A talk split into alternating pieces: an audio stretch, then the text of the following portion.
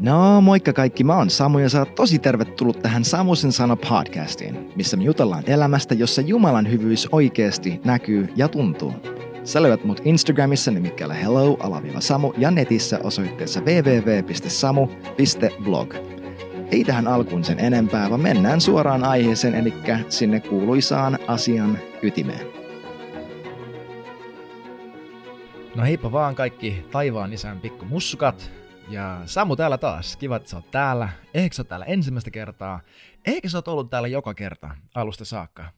Joka tapauksessa kiva, että sä oot täällä. Kiva, että sä oot täällä kuuntelemassa minun ääntäni, minun karismaattista ääntäni. Ei vaan kiva, että sä oot täällä siksi, että mä toivon, että Jeesus pääsee puhumaan sulle mun suun kautta. Niin kuin contrary to popular belief, meidän elämässä ei ole kyse siitä, että mitä kaikkea kivaa me saadaan aikaan, vaan niin kuin Paavali sanoi Galatalaiskirja 2.20, mä en enää elä itse, vaan Kristus elää minussa ja sen elämän, jonka mä elän lihassa, mä elän uskossa häneen, joka rakasti mua ja antoi itsensä mun puolestani.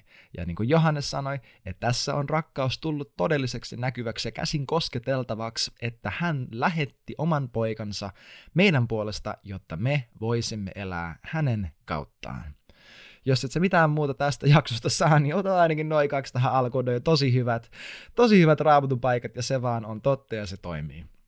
Mä haluan rohkaista siihen, että, että vitsi oikeasti meidän elämässä ei ole kyse siitä, että me saadaan rakennettua joku meidän oma elämä ja saadaan asiat menee meidän oman mielen ja omien um, niiden asioiden mukaan, mitä me luullaan, että me halutaan. Mä tiedän, että ei yhtään liity tämän päivän aiheeseen ja mä toistan itseäni ihan sikana, mutta siihen on joku syy. Niin siitä ei ole kyse, ei siksi, että Jumala haluaa silleen maanisesti kaiken kunnian ja kirkkauden meidän elämästä. Me ollaan puhuttu tästä ennenkin, hän ei ole mikään sellainen niin kuin huomion kipeä, sellainen hei, huuda kovempaa ja, ja ylistä enemmän, jotta mulla olisi hyvä olla, tyyppi vaan niin kuin keskustelu, jonka mä kävin oikeasti tänä aamuna mun oman kuusivuotiaan pojan kanssa. Mä olin silleen, hei en mä halua, että, että sä tottelet mua vaan siksi, että sä tottelet mua, vaan koska mä tiedän paremmin kuin sä, mitä sä tarvit, ainakin useimmiten. Mutta Jumala oikeasti tietää paremmin kuin me, mitä me tarvitaan ja mitä me oikeasti edes halutaan. Ja silloin, kun me ei tehdä sitä, mitä hän kehottaa, niin tiedätkö mitä? Me, ha- me loukataan itseämme paljon enemmän kuin loukataan Jumalaa. No, toi nyt ei liittynyt mitenkään mihinkään, mitä mä aioin puhua, mutta ehkä tuolle jollekin, jollekin rakkaalle kuulijalle. Muista se, että Jumala haluaa suojella sua sen kautta, että sä oikeasti teet sen, mitä hän sanoo. Ei siksi, että hän vaan tarvii, että sä tottelet, koska hänellä on muuten niin kipeä olla ja hän on pakko pitää asiat kontrollissa, vaan siksi, että hän rakastaa sua ja hän on suunnitellut sulle ihanan fantastisen elämän täynnä kaikkea kivaa tehtävää, Efesolaiskirja todistaa samoin. Ja hän haluaa, että sä pääset käsiksi kaikkeen siihen, mitä hän on ja kuka hän on, koska hän on paljon parempi elämään, elämääsi kuin sinä oot. Ei sillä, että hän haluaa, että sä oot joku robotti tai nukke.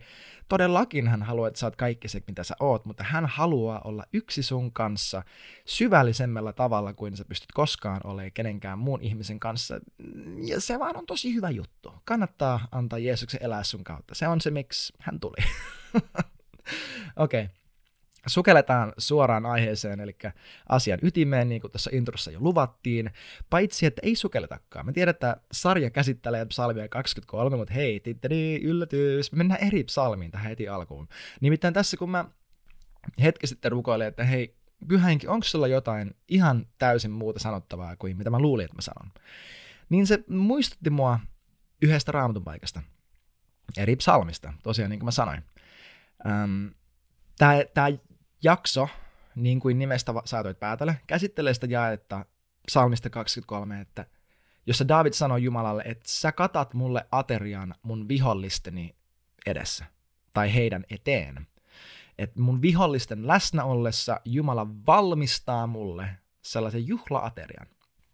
Ja tämä, mulla palas mieleen yksi psalmi, mitä mä oon lukenut kenties enemmän kuin mitään muuta psalmia, lukuun ottamatta psalmi 23, missä mä oon tietyistä syistä viettänyt tosi paljon aikaa, niin kuin joku saattanut arvata.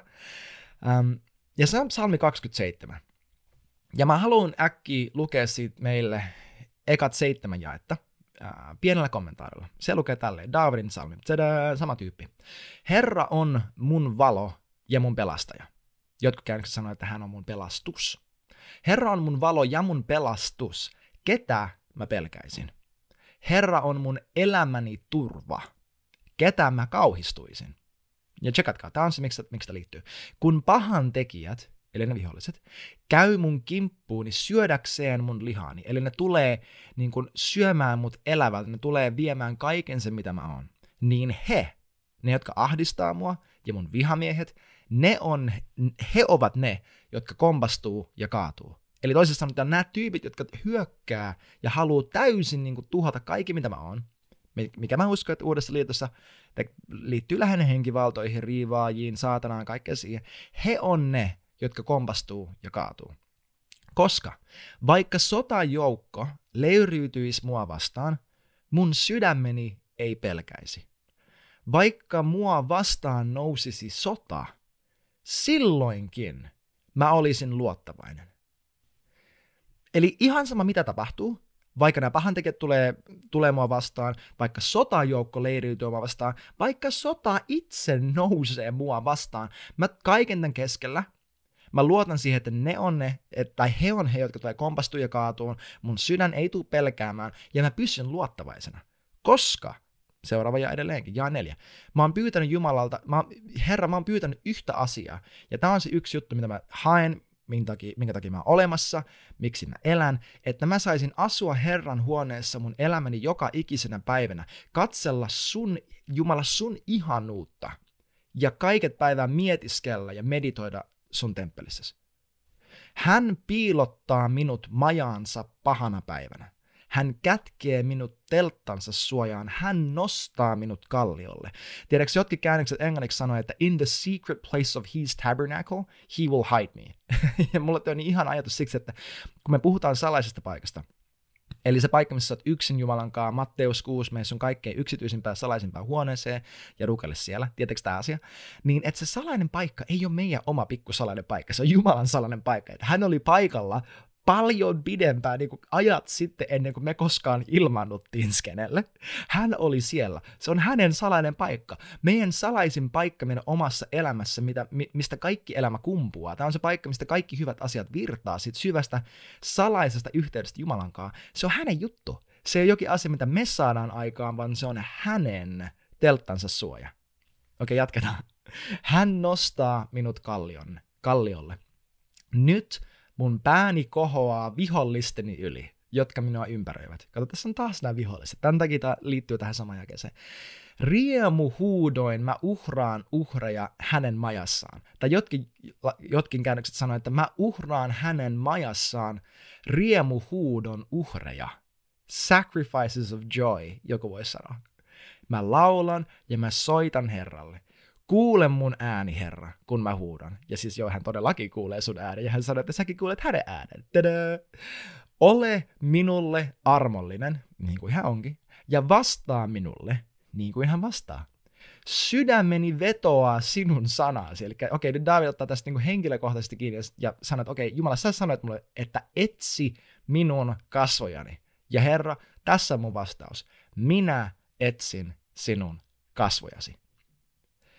Mä haluaisin ottaa tämän psalmin 27 pätkän tähän, okei, siksi, että pyhä henki sanoi, että hei Samo, ota psalmi 27 siihen alkuun, se on ihan tarpeeksi hyvä syy. Mutta koska tämä antaa meille vähän lisää kontekstia siihen, että, että miksi David ei pelkää. Ja niin kuin me puhuttiin edellisessä jaksossa pelosta tosi paljon, jos sä et ollut paikalla, eikä ei et kuunnellut vielä, niin me ei kuuntele se. Mutta tämä antaa vieläkin lisää kontekstia siihen, että kato, kun me ei voida vaan olla silleen, hei mä päätän nyt, että mä en pelkää niin kun mä oon paljon viime aikoina käyttänyt sitä linea Inceptionin elokuvasta, missä sanotaan tälleen, että hey, don't think about elephants. What are you thinking about right now? Elephants.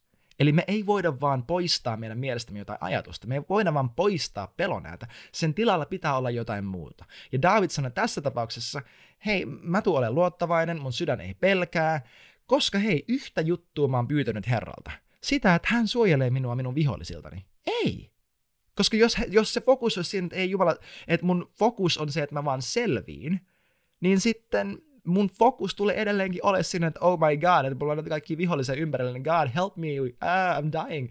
Ja mä yritän jotenkin väkisin hitaasti perääntyä pois sen, sen niinku äh, hyvän ja pahan tiedon kuolevan puun ääreltä. Mutta se ei toimi sillä tavalla. Meidän täytyy kääntyä niistä asioista. Meidän täytyy kääntyä tuosta koko itsensä suojeluajatuksesta siihen, että mä yritän vaan selvitä vaikeista asioista läpi, siihen, että Jumala, miksi et sä puolusta mua ja itse puolustella itse itseämme. Meidän täytyy kääntyä tuosta pois johonkin parempaa. Meidän täytyy kääntyä pois siitä, että meillä on vihollisia meidän ympärillämme, siihen, että siinä meidän läsnäolossa on jotain muuta kuin vain ne viholliset, ja se on ateria. Meidän täytyy kääntyä siihen, että tiiäks, se ateria on koko ajan meidän vihollistemme nenän edessä ja meidän nenän edessä, mutta meidän täytyy kiinnittää meidän fokus siihen ateriaan. Vaikka saatana itse fyysisesti istuisi samassa pöydässä sun kanssasi, siinä keskellä on ateria, ja sä saat päättää, mihin sä keskityt. Mä saan päättää, mihin mä keskityn. Tänä aamuna, mulla oli super vaikea aamu tänään. Musta tuntuu, että mä en tullut saamaan tänään mikä, mitään aikaisessa, koska mä olin emotionaalisesta ja, ja mun ajatuksessa niin sekasin ja lukossa ja pihalla, mutta mä valitsin, että mä nojaudun Jumalan puoleen, mä käsittelen asiat, miltä musta tuntuu, mä kuuntelen hänen ääntä, mä kirjoitan asioita ylös, saan niihin selky, selkeyttä, vastaanotan hänen rakkautta, vastaanotan hänen totuutta, uskon sitä, kuka hän on musta, käännän katseeni pois siitä, että mikä kaikki tulee mua vastaan, niin siihen, että kuka hän on minulle. Ei silleen, että mitä elämä tekee mulle, mitä ihmiset tekee mulle, mitä olosuhteet tekee mulle, miten kaikki on mua vastaan, vaan se, että mitenkä Jumala on mun puolellani, ei vaan se, että hän on puolellani suhteessa siihen, että mikä kaikki on mua vastaan, vaan siksi, että hän rakastaa mua. Se ateria ei liity niihin viholliseen hirveän paljon. Ei se ole silleen, että hän, kattaa minun eteeni jonkin tällaisen niin kuin enemy repellent, jonkin niin kuin vihollisen karkotin aterian. Varmasti se on sitäkin, mutta, mutta se fokus ei ole niissä vihollisissa ja siinä, että me yritetään vaan pärjätä siinä hetkessä. Fokus on hänessä. Fokus on Jeesuksessa. Se, että me tehdään asiat tarpeeksi hyvin ja selvitään, ei itsessään ole hirveän niin kuin, se, se ei ole se juttu, mitä, mitä varten me taistellaan, mitä varten me niin kuin, mihin me nojaudutaan ja mitä me tavoitellaan. Se, että me vaan selvitään asioiden läpi. Se, että Jumala tulee meille selkeämmäksi, se, että Kristus muovautuu meissä, me aletaan päivä päivältä näyttää enemmän häneltä. Se on se pointti. Tiedätkö, mä olin viime viikonloppuna Kajanissa käytiin mun iso, mun iso mummon hautajaisessa. Hän kuoli satavuotiaana joku voisi, ja siis mun isomummo rakasti Jeesusta, hän oli huikea tyyppi, mä oon tosi kiitollinen hänen elämästä ja mä nyt en puhu hänestä, mutta pointti oli se, että hän eli satavuotiaaksi. Joku voisi elää satavuotiaaksi, silti, silti olla tuntematta Jeesusta. Ne voisi elää sata vuotta tämän maan päällä, niin kuin on tutkittu, että, ja siis on fakta, että Kiinassakin porukka, jotka on elänyt yli 120-vuotiaaksi, sä voit elää 120 vuotta täällä ja vaan selvitä ja olla tuntematta Jeesusta ja mennä helvettiin. Tiedätkö, siis, että se ei ole se pointti, vaan että asiat menee nipin napin tarpeeksi hyvin tai loistavasti, jotta sä edelleen säilyisit. Pointti on se, että tiedätkö, vaikka sä kuolisit marttyyrinä 25-vuotiaana, sä tunnet Jeesuksen, sä palat hänen, hän elää sun kautta, sä elät hänen kautta, ja sun elämä kukoistaa ja tuottaa kaikista edel- hedelmää ja elämää, ja sä tiedät täsmälleen, minne sä oot menossa, ja siksi sä et pelkää. Koska sä et enää yritä suojella sun omaa elämää, koska hei, sun elämä ei enää ole sun oma. Mä tiedän, että tämä on tällaista niin kuin, ähm, melkoista niin kuin, tykitystä ja voi tuntua intensiiviseltä ja ehkä sä oot ollut vaikeassa paikassa, sä toivoit, että tämä oli sellainen, niin kuin, ei mitään hätää, Jeesus rakastaa sua, mutta se ei ole ihan se ykköstapa, miten Jumala puhuu mun kautta niin yleensä. Mä toivon, että tämä on silti lohduksi. Mä toivon, että totuus silti tekee vapaaksi. Ja vaikka tämä tulisi jotenkin kovalla tavalla läpi, niin oikeasti mä en vähättele sitä, että me mennään vaikeita juttuja läpi. Mä en oikeasti vähättele sitä, kuinka realistiselta ja oikealta ja henkilökohtaiselta ne asiat tuntuu. Mä ymmärrän sen, että ihmiset on menneet kaikkia, kaiken maailman juttuja läpi, jotka on vaikeampia asioita kuin ne, mitä mä oon mennyt läpi. Mutta ennen kaikkea mä muistan sen, että Jeesus on silti sama meille kaikille. Hänen veri on sama, hänen ruumissa on sama, hänen lupaukset on sama, raamattu edelleen sama. Hän on edelleen tarpeeksi. Hän on edelleenkin ratkaisu jokaiseen ongelmaan meidän elämässä. Hän on edelleenkin kaiken meidän ylistyksen ja palvonnan ja ihailun arvoinen. Hän on edelleenkin maailman kaikkeuden Herra, joka tulee tuomitsemaan eläviä ja kuolleita. Hän on edelleenkin itse elämä, hän on edelleenkin se, joka pitää meidät kasassa, hän on edelleenkin se, joka laski tämän kaiken syrjään ja tuli ja antoi itsensä meidän puolesta silloin, kun me vihattiin häntä, kun meillä ei ollut mitään annettavaa, valitsi rakastaa meitä ja nähdä meistä totuuden silloin, kun me ei edes itse nähty sitä itsestämme, antoi kaiken ja kärsi yli 30 vuotta täällä, ihmisen muodossa, ihmisenä, kävi kaikki samat koetukset ja haasteet läpi, sen piti käydä vessassa ja syödä ruokaa ja opetella kävelemään ja kaikki tämä kuoli ristillä, otti mun ja sun synnit itse itsensä päälle, hikoili verta ja meinas kuolla ennen aikojaan siitä ahdistuksesta, jotta me ei ahdistuttaisi ja tekisi, teki kaikki tämän, koki eron hänen isästään, Jumalasta, kenen kanssa hän on ollut yksi aikainen alusta saakka, jotta mä ja sä oltais aina yksi Jumalan kanssa. Tän mä edelleen tiedän. Tän mä edelleen tiedän, ja tähän mä nojaudun, ja mm, vitsi, Jeesus on kuningas mä haluan, että me uskotaan sitä, mä haluan, että me saadaan siitä kiinni, koska niin pitkään kun tästä jutussa on vaan kyse siitä, että no mitäköhän tänään Jumala, mitäköhän hyvää hän tänään minulle antaa, ja mitäköhän hän tänään minulle tekee, ja suojeleeko hän minua, ja saako hän asiat toimimaan, niin evankeliumi edelleenkin vesittyy sille tasolle, että ki, niin kuin kiva juttu, että Jeesus on mulle hyvä, ja mä yritän tehdä parhaani. Eikä se, että hei, tässä on mun elämä kokonaan, koska sä oot antanut mulle sut itses kokonaan. Ja tästä puheen ollen, hyvä aasinsilta, mä haluaisin puhua siitä, että mikä ihme on tämä ateria tässä kyseisessä jakeessa. Joo, 15 minuuttia meni jo, ja ei olla aloitettukaan tätä podcast-jaksoa varsinaisesti, mutta ei se mitään. Eli mikä on tämä ateria? Mä en ole koskaan ennen miettinyt tätä, ennen kuin tuossa joku ehkä kuukausi sitten. Mä olen miettinyt, että koska mä tiesin, että mulla tulee tämä jakson nauhoitus eteen pian, ja mä olin silleen, pitäisi keksiä varmaan jotain hyvää sanottavaa. niin mulla tuli mun mieleen, että hetkinen, mikä on se konteksti, missä, missä Jeesus puhuu ateriasta? Ja mikä, mitä ateria tarkoittaa Jeesuksen kontekstissa? Koska niin kuin me ollaan aiemminkin sanottu, ainakin toivottavasti, mä, mä toivon, että mä sanon näin, niin me luetaan raamattuja, että me tunnettaisiin Jeesus. Ja koko raamattu käsittelee Jeesusta. Koko raamattu ilmentää Jeesusta, koko raamattu opettaa meille Jeesuksesta. Se ei ole vain kivaa informaatio, se on hänen sana, se on hän tekstuaalisessa muodossa, ja syy, miksi me luetaan sitä, ei ole se, että me tiedettäisiin, mitä se lukee, vaan se, että me tunnettaisiin hän, joka on sen kirjoittanut ihmisten kautta. Niin, että mitä Jeesus puhuu ateriasta? Ja sitten mulle nousi yksi, yksi ajatus aika kirkkaana mun mieleen. Mä en tiedä, miksi mä oon koskaan ennen kuullut tätä, Ää, ehkä mä oon vaan elänyt jossain tynnyrissä, ehkä te olette kaikki ennen kuullut tämän, mutta entä jos tässä onkin kyse ehtoollisesta? Entä jos tämä on se ateria, joka on katettu meidän vihollisten nenä, nenä eteen? Meille, meitä varten. Koska Johanneksen evankeliumin 13. luku, kun Johannes kirjoittaa ehtoollisesta, Juudas oli paikalla. Saatana oli paikalla itse asiassa. Koska se lukee, että ja siis joo, ehtoollinen löytyy kaikista evankeliumista. Muistaakseni se on Ju, äh, Johanneksen evankeliumissa, missä Jeesus sanoo, että hän antaa Juuda, Juudakselle sen leivänpalan, ja saatana tulee häneen sisään, ja Juudas poistuu siitä. Et saatana oli läsnä siinä hetkessä. Ja si- siinä kontekstissa itse antikristus, kun on paikalla, siinä kontekstissa Jeesus puhuu silleen, että rakkaat, te tuutte kaikki hylkää mut. Ja hän rakastaa niitä. Se on vitsi just pessy niiden jalat. Se sanoo, että tässä on, mä teen liiton teidän kanssa. Hän tietää, että nämä tyypit tulee pettää hänet niin kuin parin tunnin päästä tai vähemmänkin. Hän tietää, että jokainen niistä tulee hylkäämään hänet, jättää hänet yksin, pettää hänet, kieltää hänet, käyttäytymään niin kuin ei olisi koskaan tuntenutkaan häntä. Ja hän tulee kuolemaan. Ja hän tietää sen. Ja hän ei aloita siinä sellaista ihme dialogia, että, että vitsi, te tyypit olette niin feikkejä. Kaikki tässä vaan hymyilet ja sanotte, että aah jees, Jeesus, mä rakastan sun niin paljon, mä teen mitä vaan sun puolesta. Ette te tee mitään vaan mun puolesta, ette te tee mitään mun puolesta. Te tulette kaikki hylkää. Tiedätkö, hänellä olisi ollut niin kaikki elementit, niin suuri oikeutus olla siinä kohtaa loukkaantunut, ja olla siinä kohtaa vetäytynyt ja suojella itseään ja asettaa jonkinlaisen ihme boundaries, niin kuin me sitä sanaa usein käytetään, ja boundaries are great, älä ymmärrä väärin. Mutta hän ei tehnyt sitä.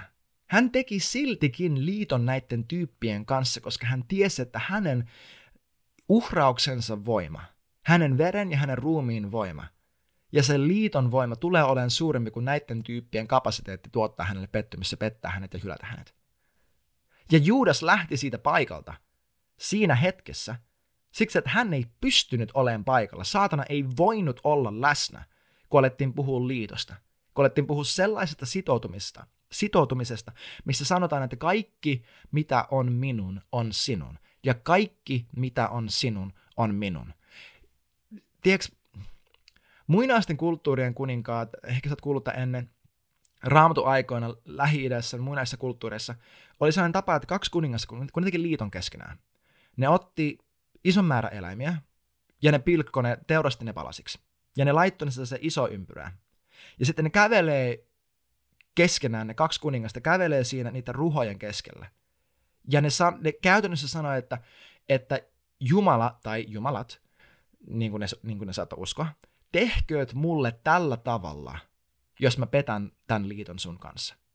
Ne sanoo, että niinku, mä mieluummin kuolen ja mä tiedostan nyt, että mä teen pysyvän valinnan, että mun elämäni ei enää ole mun oma ja loppuun saakka mä tuun pysyyn uskollisena tähän ja mä ennemmin kuolen kuin mä rikon tämän liiton. Tämä on se, millaisen liiton Jeesus teki meidän kanssa. Itse asiassa hän kuoli meidän puolesta luodakseen sen liiton meidän kanssa. Ja mä haluan lukea meille Luukka evankelmista äh, 12. luku, tämä pätkä, missä Jeesus puhuu hänen ruumiista ja verestä. Ja sitten hän otti leivän, Jeesus otti leivän, kiitti Jumalaa, mursi ja antoi heille, eli opetuslapselle, sanoen, tämä on minun ruumiini, joka annetaan teidän edestänne. Tehkää tämä minun muistokseni. Aterian jälkeen hän samalla tavalla otti maljan ja sanoi, Tämä on malja. Äh, tämä malja on uusi liitto minun veressäni, joka vuodatetaan teidän edestänne. Tiedätkö, meidän haasteet elämässä ei tule loppuun siihen, että me sanotaan, että hei Jeesus, sä oot kuningas, sä saat kaiken ja yes. Ei elämästä tulee hankalaa. Jeesus lupasi sen monta kertaa, Paavali lupasi sen, toisti sitä, me nähdään se läpi vanhan testamentin, me nähdään se kaikkialla. Mutta meillä on liitto hänen kanssa. Hän on antanut meille hänen verensä, hän antanut meille hänen ruumiinsa. Mä en nyt pysty meneen kaikkeen siihen niin kuin fyysiseen parantumiseen ja, ja totaaliseen pyhyyteen ja synnyttömyyteen, näihin asioihin, mitä, mitä hän meille lunasti. Mutta mä haluan sanoa tuosta liitosta vaan sen, että tiiäks, hän teki meidän kanssa sellaisen liiton, mistä hän ei ole koskaan lähdössä mihinkään. Hän teki sen hänen oman fyysisen uhrautumisensa kautta. Hän meni ne asiat läpi, jotta hän pääsisi meidän kanssa liittoon. Sellaisen liittoon, että vaikka mitä me tehtäis, vaikka miten me mokattais, kun me ollaan astuttu siihen samaan liittoon. Sen kautta, että sä saat mun koko elämän. Sä saat kaiken sen, mitä mulle kuuluu. Hän ei ole koskaan lähdössä siitä mihinkään. Se liitto ei voi rikkoutua meidän kämmeillä, koska se on hänen tekemä lupaus. Se on hänen tekemä liitto. Ja hän on antanut meille, Paavali sanoo, että hän on antanut meille lupauksen, käytännössä kihlasormuksen, siis se sana tarkoittaa kihlasormuksen, merkiksi ja lupaukseksi tästä liitosta. Että Jumala ei ole jättämässä sua. Hän ei ole koskaan jättänyt sua. Ehkä sä et vielä tunne häntä, ehkä sä oot siinä paikassa, että sä kuuntelet tätä ja sä luulet, että sä oot uudesti syntynyt, sä et itse asiassa koskaan ole tehnyt sitä valintaa ja sä vaan koet huonoa omatuntoa koko ajan, mutta sä et ole koskaan astunut siihen liittoon, ehkä sun olisi aika astua siihen liittoon, laita mulle viesti, jos sä oot tämä tyyppi. Tai sitten sä oot se tyyppi, että sä oot astunut siihen liittoon, mutta sä et ymmärrä, että mitä siinä oikeasti tapahtui ja että mitä hän on tehnyt sun puolesta ja se, miten vanha poistui ja uusi tuli tilalle ja kaikki tämä, mistä mä oon puhunut tosi pitkään tässä podcastissa. Oikeastaan alusta saakka. Mutta missä ikinä kohta me ollaan, niin Tämä sama juttu pätee meihin kaikkiin. Jeesus rakastaa meitä, hän teki meidän kanssa liito hänen oman verensä kautta. Ja hän, tämä liittoateria on mun mielestä, mä uskon, että tämä on se ateria, mihin David tässä profetaalisesti viittaa. Että vaikka mitä muuta olisi meneillään, meillä on paikka nauttia meidän liitosta Jumalan kanssa. Meidän on paikka ja mahdollisuus nauttia siitä, siitä tietoisuudesta ja sen hedelmistä, sen, sen sit niin kuin ravinnosta, että meidät on tehty yhdeksi Jumalan kanssa. Koska vaikka vaikeudet ei lopu, niin mitä sitten? Me voidaan silti, vaikka ne kuinka tulisi päin näköä, me ei ole pakko keskittyä niihin asioihin ja tehdä meidän elämästä pelkkää selviytymistä. Et vaikka, meidän el- vaikka sä nytkin menisit tosi vaikeita asioita läpi sun elämässä, mä haluan sanoa sulle, että näiden vaikeiden juttujen keskellä sä voit kokea nautinnollista yhteyttä Jumalan kanssa. Ja josta tuntuu absurdilta ja mahdottomalta, me polvilles me yksin me polvilles ja sano Jumalalle, että tämän, mä haluan, että tästä tulee todellista mussa. Mä en halua, että tämä on vain jokin kiva teologinen, filosofinen käsite, vaan että Jeesus sun hyvyydestä, pyhä henki sun ilosta, että siitä tulee todellista mulle.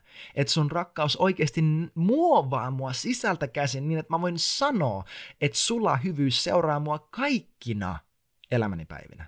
Myös tänä päivänä mene siihen paikkaan, josta tuntuu absurdilta. Mä tiedän, että silloin kun on vaikea olo, se tuntuu hullulta. Se tuntuu jotenkin psykopaattiselta, täysin vaan niinku seolta, se, niinku sekopäiseltä olla silleen, silleen että mutta mä tiedän, että nämä kaikki tunteet, ne on todellisia ja siltä ne ei ole kaikki totuus musta. Ne ei kerro musta totuutta, Jeesus tietää musta totuuden. Ja nojautua siihen paikkaan, ohjata mun koko sydäntä Jumalan tuntemisen puoleen niin pitkään, että se tuottaa tulostaan ja sen hedelmää siinä, mitenkä mä elän, mitenkä mä käytännössä voin. Se ateria on meidän edessä, mutta meidän täytyy syödä siitä. Meidän täytyy. Johannes 6.27 Jeesus sanoi tälleen, että älkää tavoitelko katoavaa ruokaa, vaan sitä ruokaa, joka säilyy iankaikkisen elämään, jota ihmisen poika teille antaa.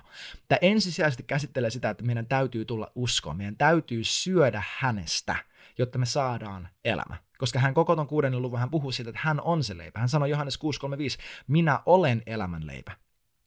Tämä ensisijaisesti puhuu siitä, että se on se, mitä me tavoitellaan. Niin kuin hebrealaiskirja sanoo, meidän täytyy nähdä vaivaa päästäksemme sisään hänen lepoon. Mutta senkin jälkeen, vitsi, monelle meistä, me, meitä on niin opetettu ajattelemaan niin kuin perkele, että siinä kestää hetki, että päivä päivältä me uudistetaan meidän ajattelua ja sitä, mitä me ollaan koettu, mitä me ollaan totuttu reagoimaan ja tulkitsemaan tilanteita uuden tavan kautta.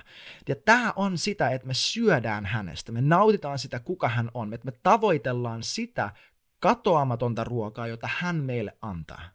Että me nautitaan siitä, mutta tämä ei tule sellaisesta, niin kuin, että edelleenkin sitä selviytymisjutusta. Koska siinä 635 hän sanoi, että mä oon elämänleipä, ja sille, joka tulee minun luokseni, ei koskaan tule nälkä. Ja sille, joka uskoo minuun, ei koskaan tule jano. Mä oon monta kertaa elämässäni saattanut itseni kiusallisiin tilanteisiin, kun mä oon lähtenyt pahtaamaan, niin pahtaa tästä jakeesta silleen, että no miksi me lauletaan sitä, että me ollaan niin, äh, herra me ollaan niin nälkäisiä, äh, herra me ollaan niin janosia. Ja joo, siinä on osa totuutta. Ähm, siinä on paljonkin totuutta siinä, että tosi paljon enemmän ehkä saataisiin aikaan se, että me keskityttäisiin siihen, miten hän on se, joka täyttää kaikki, mitä me ikinä tarvitaan, ja että hän on se, joka on laittanut äh, ne lähteet kumpuamaan meidän sisimpään Johannes 4 mukaisesti kuin sillä, että ei Jeesus, mä tarvin sua niin paljon. Mutta mä oon tosi usein vaan suu vahdoten puhunut tästä asiasta tosi, tosi, tosi vaikeasta paikasta, tosi kipeästä paikasta, missä mä oon enemmän välittänyt siitä, että asiat tehdään oikein, kuin siitä, että kaikki tuntis Jumalan rakkauden. Äh, hei, jos sä oot joku, vanha mun, joku mun vanha kaveri, jolle mä oon puhunut tällä tavalla, että hei, että sä sanoit, että sulla on nälkä, tai jotain joskus kymmenen vuotta sitten, niin mä pyydän anteeksi. Mä olin tosi tosi nilkki niihin aikoihin monella tapaa, ja mä luulin, että mä rakastan ihmisiä parhaani mukaan sille, että mä vaan lyön heitä päähän totuudella. Mä en tajunnut, että mä lyön heitä päähän totuudella, mä luulen, että mä äh, hellavaraisesti annan heille totuutta, sillä ei ole mitään hellavaraista, ja siinä oli vain osa totuutta, koska siinä ei ollut rakkautta. Mutta palatakseni tähän pointtiin, että meidän ei tarvii, meidän edelleenkin, mä, mä en ajatellut, että podcastin jakso käsittelisi tätä, mutta – me ei voida nauttia Jumalasta silloin, kun se on pelkkää selviytymistä. Silloin, kun me, se on meidän puhtaasti meidän tarpeiden täyttämistä. Me puhuttiin aiemmassa jaksossa, multa ei puutu mitään, hän täyttää meidän tarpeet, kaikki tämä. Mutta se ei ole nautintoa. Se tuo meidät vaan pakkaselta nollille.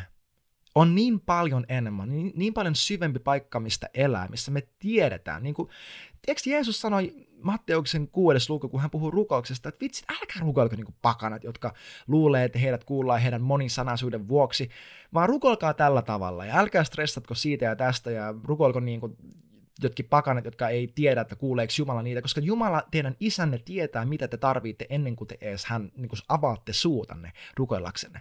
Et on toi paikka elää, missä rukouksesta ei tule vaan sitä, että mitäköhän Jumala voi mun elämässä muuttaa. Jumala, tässä on mun lista niin kuin jollekin vitsi joulupukille. Että okei, Jumala, tänään mä tarviin, että sä siunaat mun avioliittoa. Jumala, mä pyydän, että sä siunaat mun asia X, Y ja Z. Ja meillä on tällainen ihme lahjallista, minkä kanssa me tullaan pukin, eikö siis äh, Jeesuksen ääreen. Ja toivotaan, että hän mu- muuttaa asioita meidän elämässä.